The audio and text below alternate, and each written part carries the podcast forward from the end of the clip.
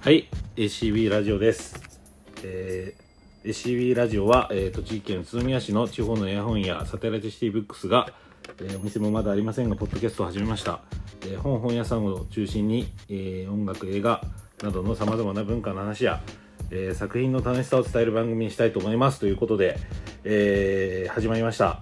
はい。で今回はえっ、とまあ、年末ということで、えー、と2021年ももうあと少しで、えー終わりだということなので、えー毎年やっています、えー、と年間ベスト企画ということで、えー一発目として、えー、と映画のベストを語っていこうじゃないかという回になります。はい、ゲストはい。挨拶映画界、映画界 のゲスト、福田です。よろしくお願いします。はいよろしくお願いしますはい、お願いします。もう誰よりも映画を見ているという いや、見てはないかもしれない。見てないはい。もう本当に365本見てると。ね、見てないんだよね。今今年の数えたら多分60本ぐらい。ああそっかそっか、うん、あの劇場とソフトと配信合わせて、あーでも俺も50ぐらいしか見てないかもからそんな変わんない今年は。ああ、うん。旧作っていうかね、うん。昔のもも含めると、いやでもなかなかね、えー見れない。見れないって言ったらあれだけど、うん。状況ですね。少ないかなって感じかな。はい、なんで、うん。えっ、とまあ今年の映画はどんなのが良かったかなっていう話をしたいと思うんですけど、はい。えっ、と一応、えっと10位からあ1位から10位まで10作品をお上げて、はい。えーお話をしたいなと思うんですけど、はい。えーとまずは福田、えー10位から6位。6位までのはい。回ということで、はい。その話をさししていただければとはい。思います。はい、えっと、今回の、えーベスト10はちょっと劇場作品のみで、えー構成をしてみました。はい、はい、で、えっと一応ね10位から6位じゃ一気に一回ちょっとおー発表します。はい。で、えーじゃあまず10位がはい。モンタナの目撃者、はい。えー9位が煽られ。8位がオールド。7位がモータルコンバット、えー6位がブラックウィード、はい。この5作品。10位から6位。なるほど。はい。はい。選ばせていただきました。はい。どうなんでしょうか？はい。どうなんでしょうか、まず2021、えっと1月1日にえっとバクラウ。ああバクラウ。21なんだねあれはね。あれそうですね、う私が見たのはね、うんうん。うん。あっていうかそうだね。1月1日から公開だったんで。バクラウが。バクラウが。そう。だそっから始まったかな今年は。バクラウから。バクラウで始まるって。そうそうそうそう。とんでもない 1, 一年なんだけど。なるほど。はい。でまあちょっと10位、えーモンタナの目撃者」ということでえーっとまあこれテイラー・シェリダン、うん。えーボーダーラインとかね、えーうん。脚本家ウィンドリバーとかの、まあ、この監督の作品。うんうん。ということで、まあ、劇場で見ないとなっていうところで見に行きました。はい。うん、で、あのーこの絵の前のウィンドリバうんうんー、うん。あのーはあのげ公開数が公開劇場数が少なくてうん。ちょっと見れなかったんで、モンタナの目撃者はあの近くの劇場で、えーやってたので、えー見に行ったんですが、まあアンジェリーナ・ジョリーうん。が、えーとまあ、主役で、えー山火事のね、えー、と消防隊の話なんですよ。うん。で、えーとまあ、山火事かける逃走劇みたいなうんうん話の内容としてはざっくり。ああなるほど。うん。で、えー、と山火事から逃げるというよりかは山火事、うんとまあ、男の子を救いながらうーんまあ、ある事件を目撃してしまった男の子が、うん。あーその暗躍している暗殺者2人に命を狙われることになってしまううんうん。とでそこにその男の子が逃げたのがその山。アンジェリーナ・ジョリーが担当している山の中に逃げてで、えっと、その中で、えっとまあ、そいつらから逃走する。っていうのと,、えーとまあ、あることで山火事が起きるんだけどもうーんその山火事からも逃れていくみたいな、そういうお話なんですよ。うんうん。でえっ、とまあその暗殺者2人いるんだけど、うん。まあ、まず出始めからめちゃめちゃいいキャラクター。うんうんその暗殺者設が定というかその見せ方も。うんうんすげえワクワクする、うん。まあ、見せ方なんだけどもただね退場の仕方だったりとか。うん。ね退場の仕方って？映画の劇から。あ話上ね。話上、うん。はいはいはい。退場の仕方だったうり、んうんその山火事がなくなるくだりとかがちょっとね自分の中でねあんま盛り上がらなかったっていう部分があって。うんうん。山火事のシーンが盛り上がらなかった。山火事が消え、うん。まあ、収まるんだけども、うんうん。なんかそのアンジアンジョリアンジェリーナ・ジョリーがその山火事消防隊であるなんなんて言うんだろうな設定がねなんかあんまり生かされてなかったような気もしなくもない、うん。なるほど、うんだからキャラ設定がその人じゃなくてもその話できんじゃないのかなみたいなうんうんうん感じに見えちゃって、うん。うん。でその暗殺者2人も退場する時に、えっとね妊婦さんがいるんだけど、うん。登場人物で、うんその人とやり合うんだけど、そこはめちゃくちゃ面白い撮り方してて、うん。うん。本当に、うん、うん。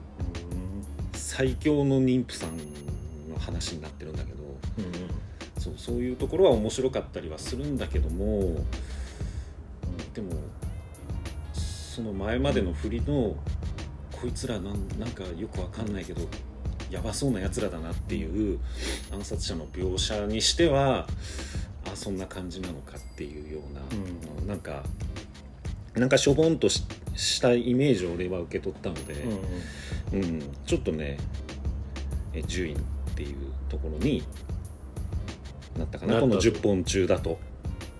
なるほど、うん。これああそっか。でもお俺もあんま分かんないんだけどそのテイラー・シェリダンっていうのは、えー、と脚本うんもやって監督もやるってこと？そうそうそうそうそうそう。で前がやったのがウィンド・リバーってこと？うんと監督違ったんじゃなかったっけ？前ウィンドリバーーは監督だったっうん。でこれの1個前が、えっとネットフリックスのうん、ああはいはいはい、うんウィズアウト・リモース」とかってやつかな？トム・クランシーあのー、なんだっけ？えっ、と放題だよねそれ。放題あるよね。ウィズアウトうん。いや。なかったっけ？ないないないない。うん。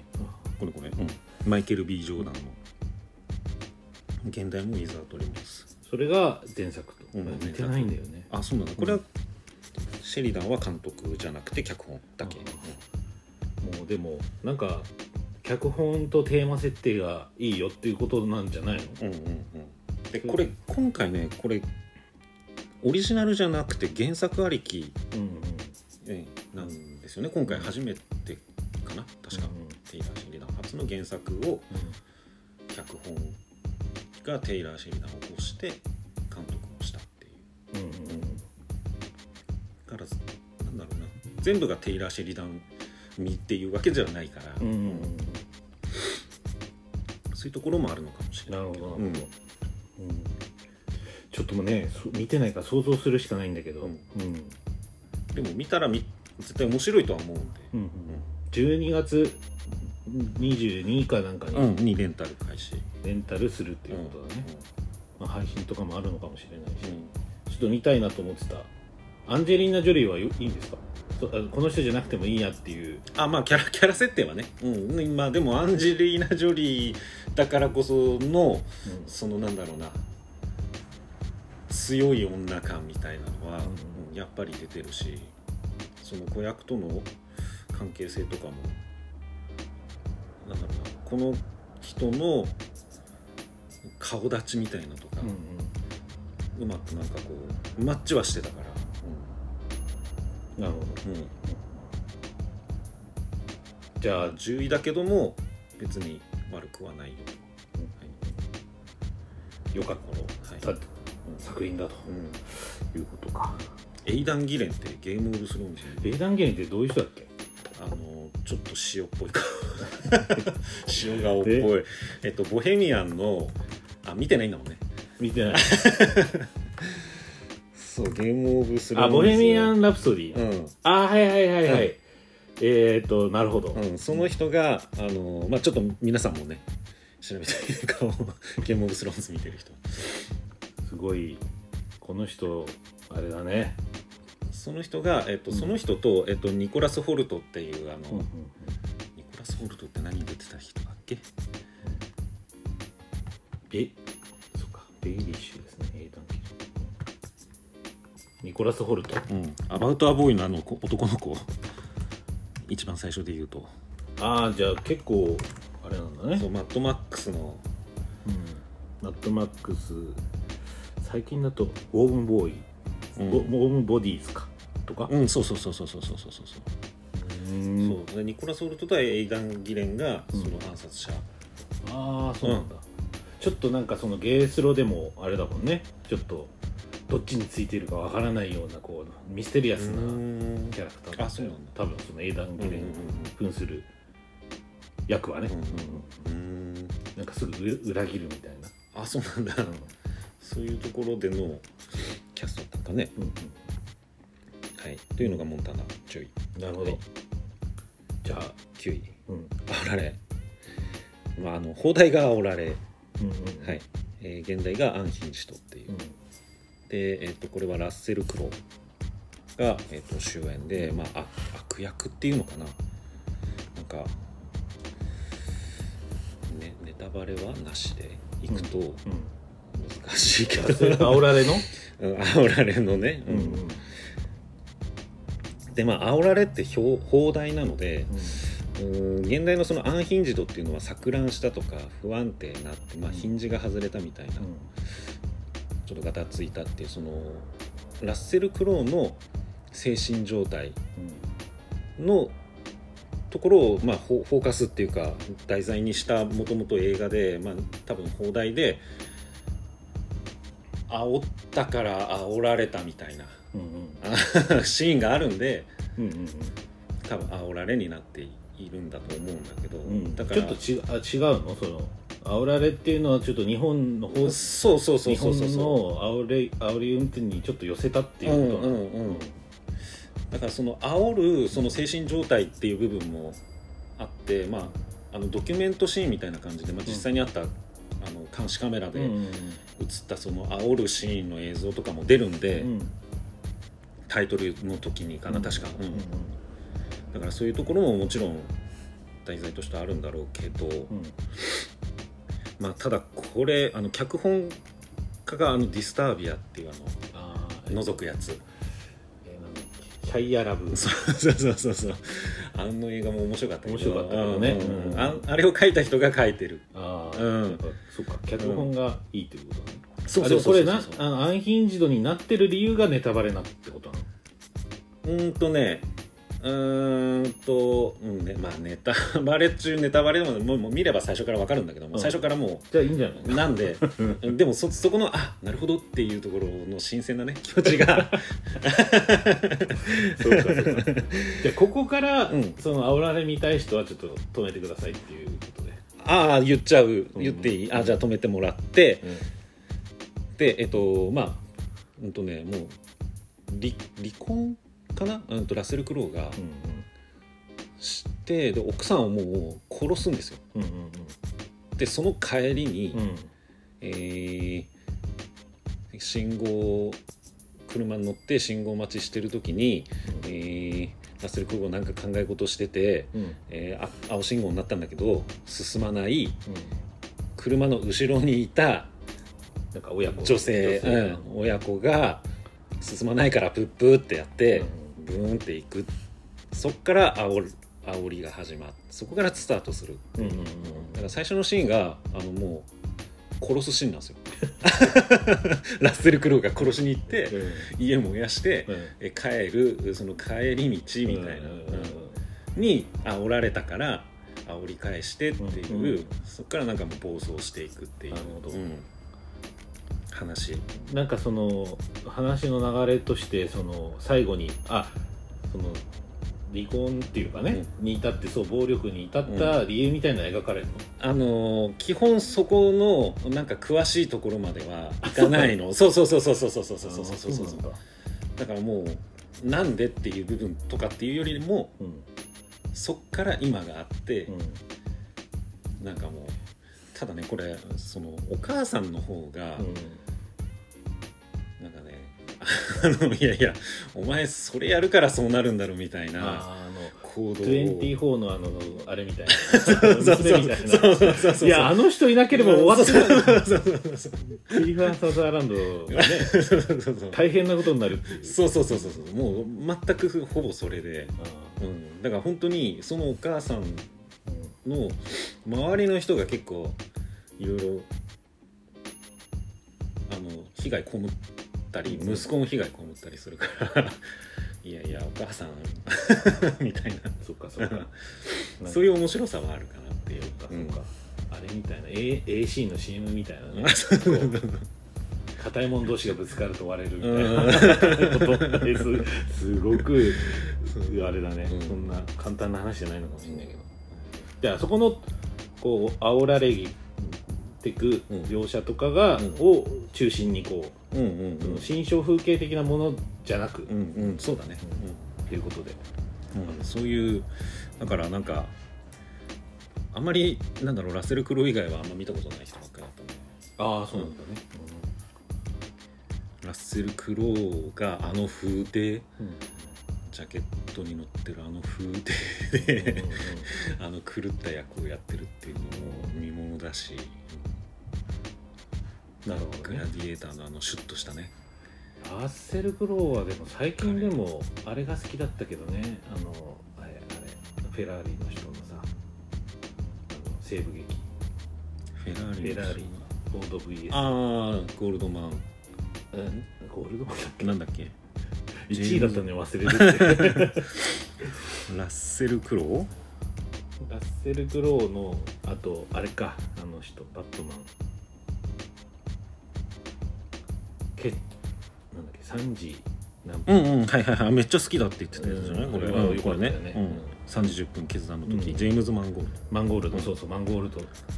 いいいいね。ド、うん、これあんまハマらなかったけど。ああそうなんだ。嘘、ん。あ僕だけいいっつってたんだ。いや、うん、あのいいよって言われて、あんまり良くなかったの。うんうん、あんまり良くなかったっていうか、うん、あんまり印象も良くなかっいやマンゴールド関係ないもんねでもた、ね、今回の煽られには。うん。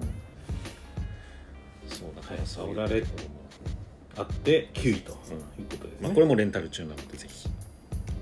そうですね。10, 10月ぐらいに出たのが、借りれますよっていうことで。借りれます。はい。はい。はい。ということでうん。次が、うん。第8位がオールド。うんうん。エム・ナイト・シャマランうん。まあねこのテイラー・シェリダンとの映画は劇場で見たいなと。うんうん。いうことでまあ。シャマランファンとして。シャマランファンとしてはね、うん。えーちょっとぜひぜひ見に行こうということで、えー見に行きました、うん。で前回があのーミスターガラス、うん。まあ、スプリット。あのシリーズ。アンブレイカブルシリーズ。アンブレイカブルシリーズね、うん、が終わっての、えー、とオールドところでまあこれ撮影がコロナ禍だったみたいでね、その中で撮影をしてましたみたいなツイッターかなんかで上がってたの。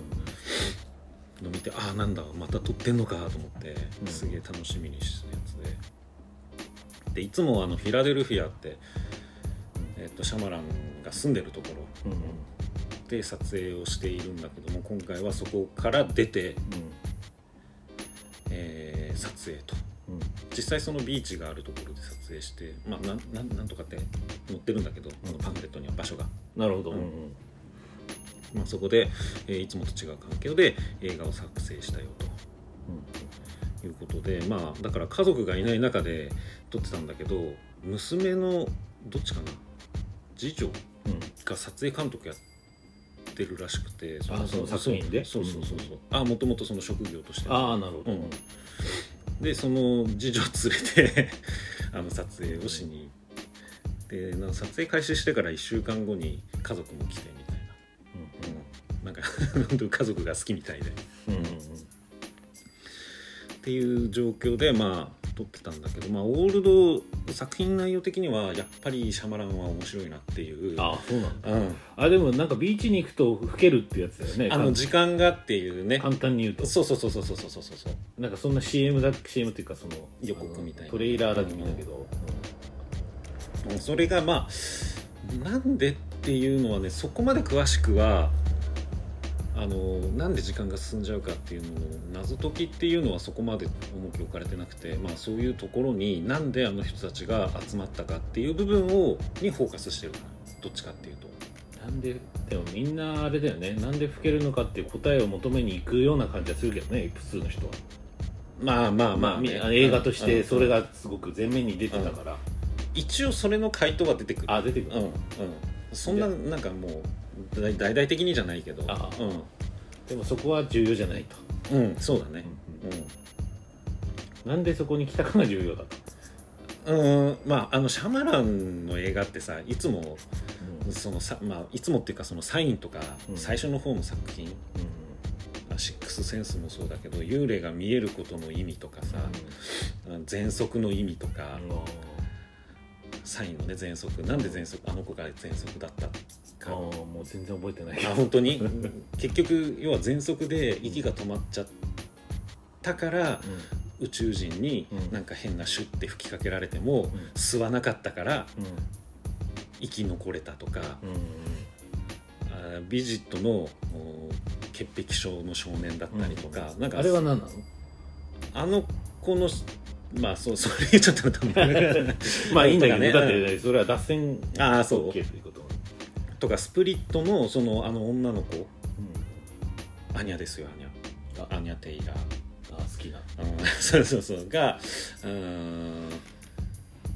もともとその親から DV 受けてた。ん。だよね、あの設定上あそう。な何のやつ？スプリット。スプリット。うん。俺見てないから。あ見てないんだ、うん見てないシャマラン作品をサインぐらいしかシックスセンスとサインぐらいしか見てない。嘘でしょ。他な あ見た見た。あのアンブレイカブルとか。あのなんか死んじゃうやつ。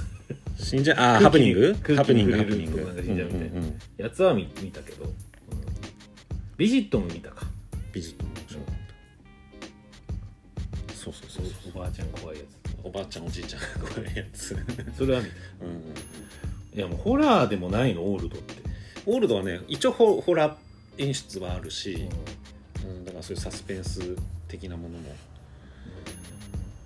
あってそのえな時間の流れが要は私私たちが見てる2時間。えこれ100分108分か。の中であの人たちのその時間の流れがほぼ一緒になるようなその作りみたいなのをしてるから、そういうのを体験してほしいみたいなのもあって、そのどんどんどんどん大きくなっていく描写とその別々の家族が2家族いるんだけど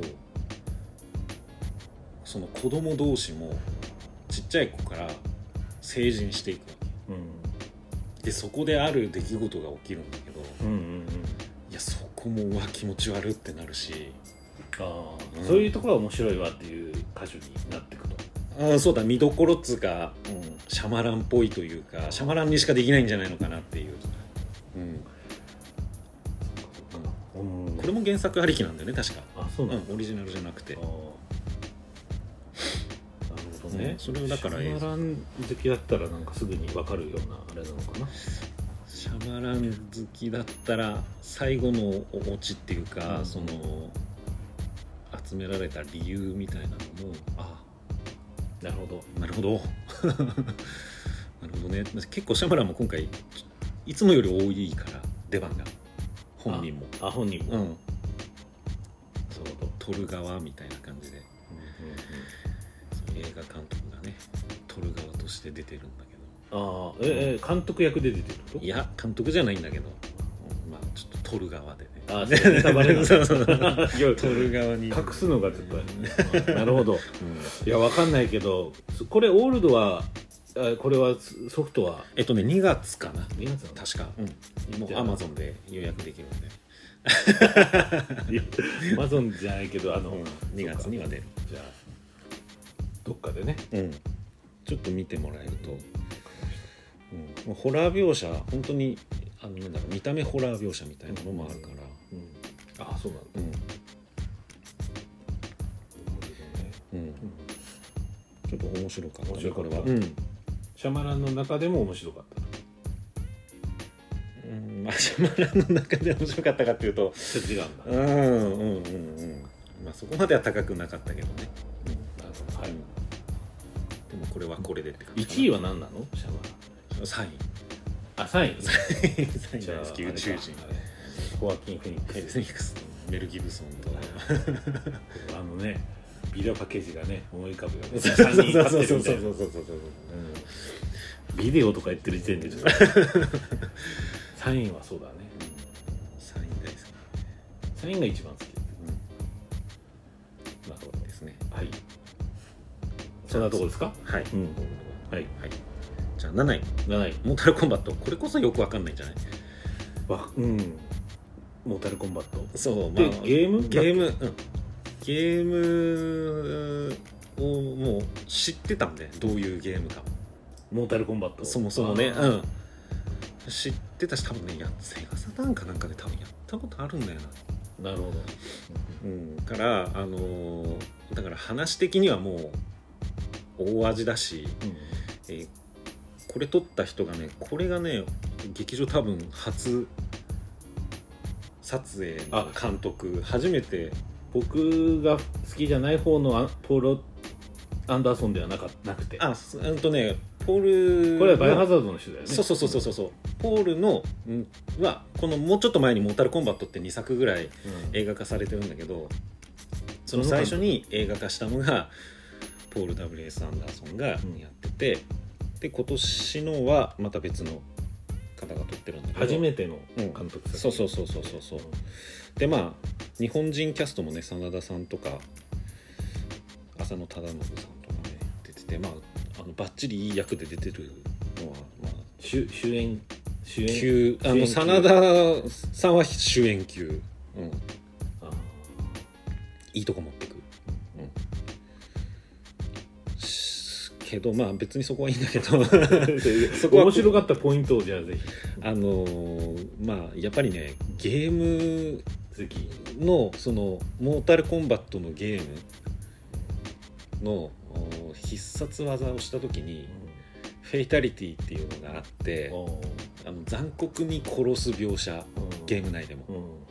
あの本当にプレデターがあの人の背骨取るみたいなああいう感じのイメージね。あ各キャラごとに何をや,、るかっていうのはあるんだけどそうそういうところもしっかり悪側、えー味方側ちゃんとあってなんか見ててフェイタリティってそのゲーム内で勝利するときにナレーションで言う出るよね。フェイタリティみたいな。うん。うん。う んで映画内ではそれはないんだけど、うん。その画像として見た時にき決めポーズ取ったりするからもう心の中で自分のフあェイ タリティみたいなうん来たみたいなその殺す描写とかも面白くて、うん。話的には結構雑なんだけど。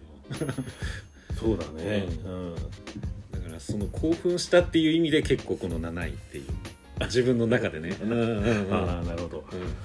でもあれだね。あのうーんと日本人俳優がさ、うん。あんまりこうあのでハリウッド、あんまり出てないっていうかさ、うん。主演級でさうん。例えばアジアだと韓国とか、うん。うん。うん。あとは中国系とかっていう方はいっぱい出てるんだけど、うん。うん。うん。主役級っていうかこまあ、うん。モータルコンバットには悪いけどそのもうちょっとこうなんつうの予算うん。かかった映画で、あ予算かかってんのかなこれいや多分そこまでだと予思うけど、ね、算かかった映画に日本人が出るっていうのがもうなんか最近ないよね。あんのかあのー渡辺な剣県のゴジラとかうーんじゃないの？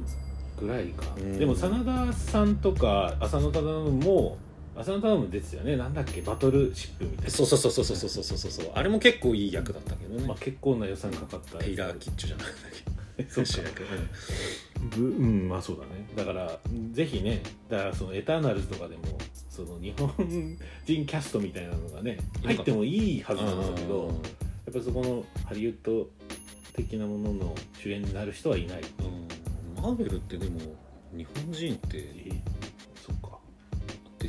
てないの？出てない。DC は出てたけど。DC 誰が出てたの、あ女性の方で。ちょっとごめんなさい。名前を存じないんですけど。JM の小林みたいな。いやいやいや違う違う違うってあ女性の方が出てた、うんあの工藤工藤じゃなくてえっと全然わかんないまま話してるのやばい。スクワットでした。うん、福原カレンさんっていう、えーうんあでも結構俺僕が知らないだけでいるんだねそうだねそうだね。出てはいるかもしれないけどマーベルはいない中かもしれない。国韓国の方の方がなんか目立ってるようなそうだね。したりしうますね、ん頑張ってほしいね真田さんとか、うんうんうん剣渡辺さんとかね。いいそんなところそれがモータルコンバット。なモータルコンバット。7位7位いや本当に興奮したんですよ。決めポーズのでそうそうそうそうそう。iMAX の大画面で見たんであはいでも iMAX 撮影なの、撮影 iMAX カメラを使ったかどうかはちょっと不明なんだけど、あの大画面で iMAX の画面で上映してたね。上映してた、なるうんめ期間が短かったからもう今しかないと思って、ほど、うん、それは貴重な機会だ。そうそうそうそうそうそう。なるほそうどなるほどではい はい。はい。はい。で6位。はい。ブラックウィドウ。はい。はいこれあのねあんまマーベル見ないんですけど、そうだよね、ひ人で見てるので、うんうんうん。まあこれはもうフローレンス・ピューうん。一択。彼女が出てるっていうので、えー見に行きましたよと、うん。はい、あの妹妹やらせたら最強だなっていうあとはストーリー・オブ・マイ・ライフとか。あー。ただ年齢的な問題もある、まああるけどあねうん。今だから今いい役やってるってことでしょ、ああそっかそっか、うん。ああうん。そうだね。うん、これも iMAX で見て迫力があったけどでも全編 iMAX じゃなくてうんうん。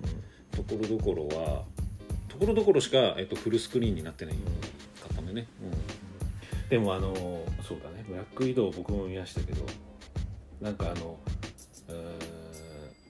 フローレンス・ピューとかそのなんだっけえーとブラックウィドウがさ、うん。こうとらわれとらわれていてさうん。あのなんか粉みたいなさ、うん。やつ振りかけると隠すあのこう意識が、うんうんうん戻るみたいなねのあったけどなんだっけあれ。えっ、とななんていうんだっけあの人セクハラ疑惑。いや人あのなんワインスタイン、うん。ワインスタイン島っていうのがあって、うん。そこにこう言ったら、うんうんうん少年しえー少女かみたいなのを囲ってて、そういううーん搾取みたいなのを行ってたっていうことが入ってるんでしょあれって。ああそうなんだ。そうらしいっていうのをなんか見たんだよね、うん、だからすごくあのボスみたいなやつがうんうん。セクハラみたいなのをこうセクハラすげえバカみたいな言い方だけど、あの何？あいつにナターシャにするシーンみたいなのあるじゃんね、うんうんうんうん。ああいうのが一応そのイシューとして入ってるらしいんだけどね入ってるけどでも公開遅れたからちょっとタイムリーじゃないよね。感じで、せ洗脳以上の何かみたいな。洗脳以上っていうかあ何かっていうかそういうあの比喩になってるっていう、うんその構造がそうなってる。構造がね。そうそう。んブラック移動上だと洗脳だけどそうそうそう。そうそうそう。でそのそれを女性のうんその抑圧を解放するっていう一応立て付けになっていたっていうことなんでしょへー多分。多分だよ。なるほどね。スカーレットなんかは、うん、そうそう。ハーパーハーパー好きなんだよあのなんだっけ ハーパー好きとしては、うん。よかったよよよねかったよね、うん。やっぱ役で見ない。そうそうそう。そう人でしか見てない。マーベルは人でしか見ない。そうそう人監督とかね出てる人とか、うん。この後にもちょっと1タイトル出てくるけど。それもあれ人なんだ。それも人だね、ブラックイドウは。でもこの物語で、うん。フローレンス・ピューの続編うん。うんみたいなものにも作れるし、あのナターシャの死んじゃったわけだし、うん、だから俺続けて見てないからマーベルを。ああそうなんだ。そうだから分かんないんだよ。マーベル MCU 的にどこで何の話をしてるのかは分からない。で見てるえサノスの指パッチンみたいなのは分かるよね。サノスの指パッチンっていううワードは知ってるけど、うんなんか知らない。すごいな。どんだけフローレンス級だけで。す 一応ねあれだからあれすごいマーベルはすごいあれだよね。いろいろこうがん、うん、ディズニーにもなってなんかすごい頑張ってはいるよね。うん。てかそれに魅了されてるファンファンがめちゃくちゃいるわけでしょ。そうそうだね。本当はね。うん。うんそのマルチバース的なこうなんかいろんなものがうんうん。並行的に動いてて、そうだね。あこいつ出てくるんだって、うん。あここで関連あったんだみたいな、うんうんうん楽しみなんでしょ？うんうん。多分そこで。ユニバースを楽しむっていうのは、うん。多分ね、うん、だけど俺はもうそういう見方できてないから一作品一作品でしか見てない。かでもあそこでこう宣伝をつけたというかそのことによってマーベル作品あまたフローレンス・ピューで何か撮ったら面白いかもってみんなに思わせたんじゃないの？らそれはねあるよね、うん。絶対ね。でブラナターシャいないけど、うんうん。っていう。でそこは見に行くということでそうだね。フローレンス・ピューが出るんであれば見に行く。マーベルのフェーズな4とか関係ない。関係ない。全くもって、うんはい。はい。なのでブラックイドウが6位と。ということでで、はい。はい、はい。以上でしょうか。以上ですかね、はい。あレイチェル・ワイズ出てたっていう。レイチェル 小野さん大好きレイチェル。俺大好きかな。わかんない。レイチェル・ワイズ出てた好きって言ってなかったっけ？言ってたっけな、ん。言ってたっけな？まあはい。ということで、はい。えっ、と10位から福田セレクト10位から、はい。で年間ベスト。年間ベスト。10位から6位まではい。というので話してきました。はい。はい、えー次回は小野、えー10位から6位までということでお送りしたいと思いますので、また、えー次の回もお楽しみにということで、はい。えー以上となります、はい。あありがとうございました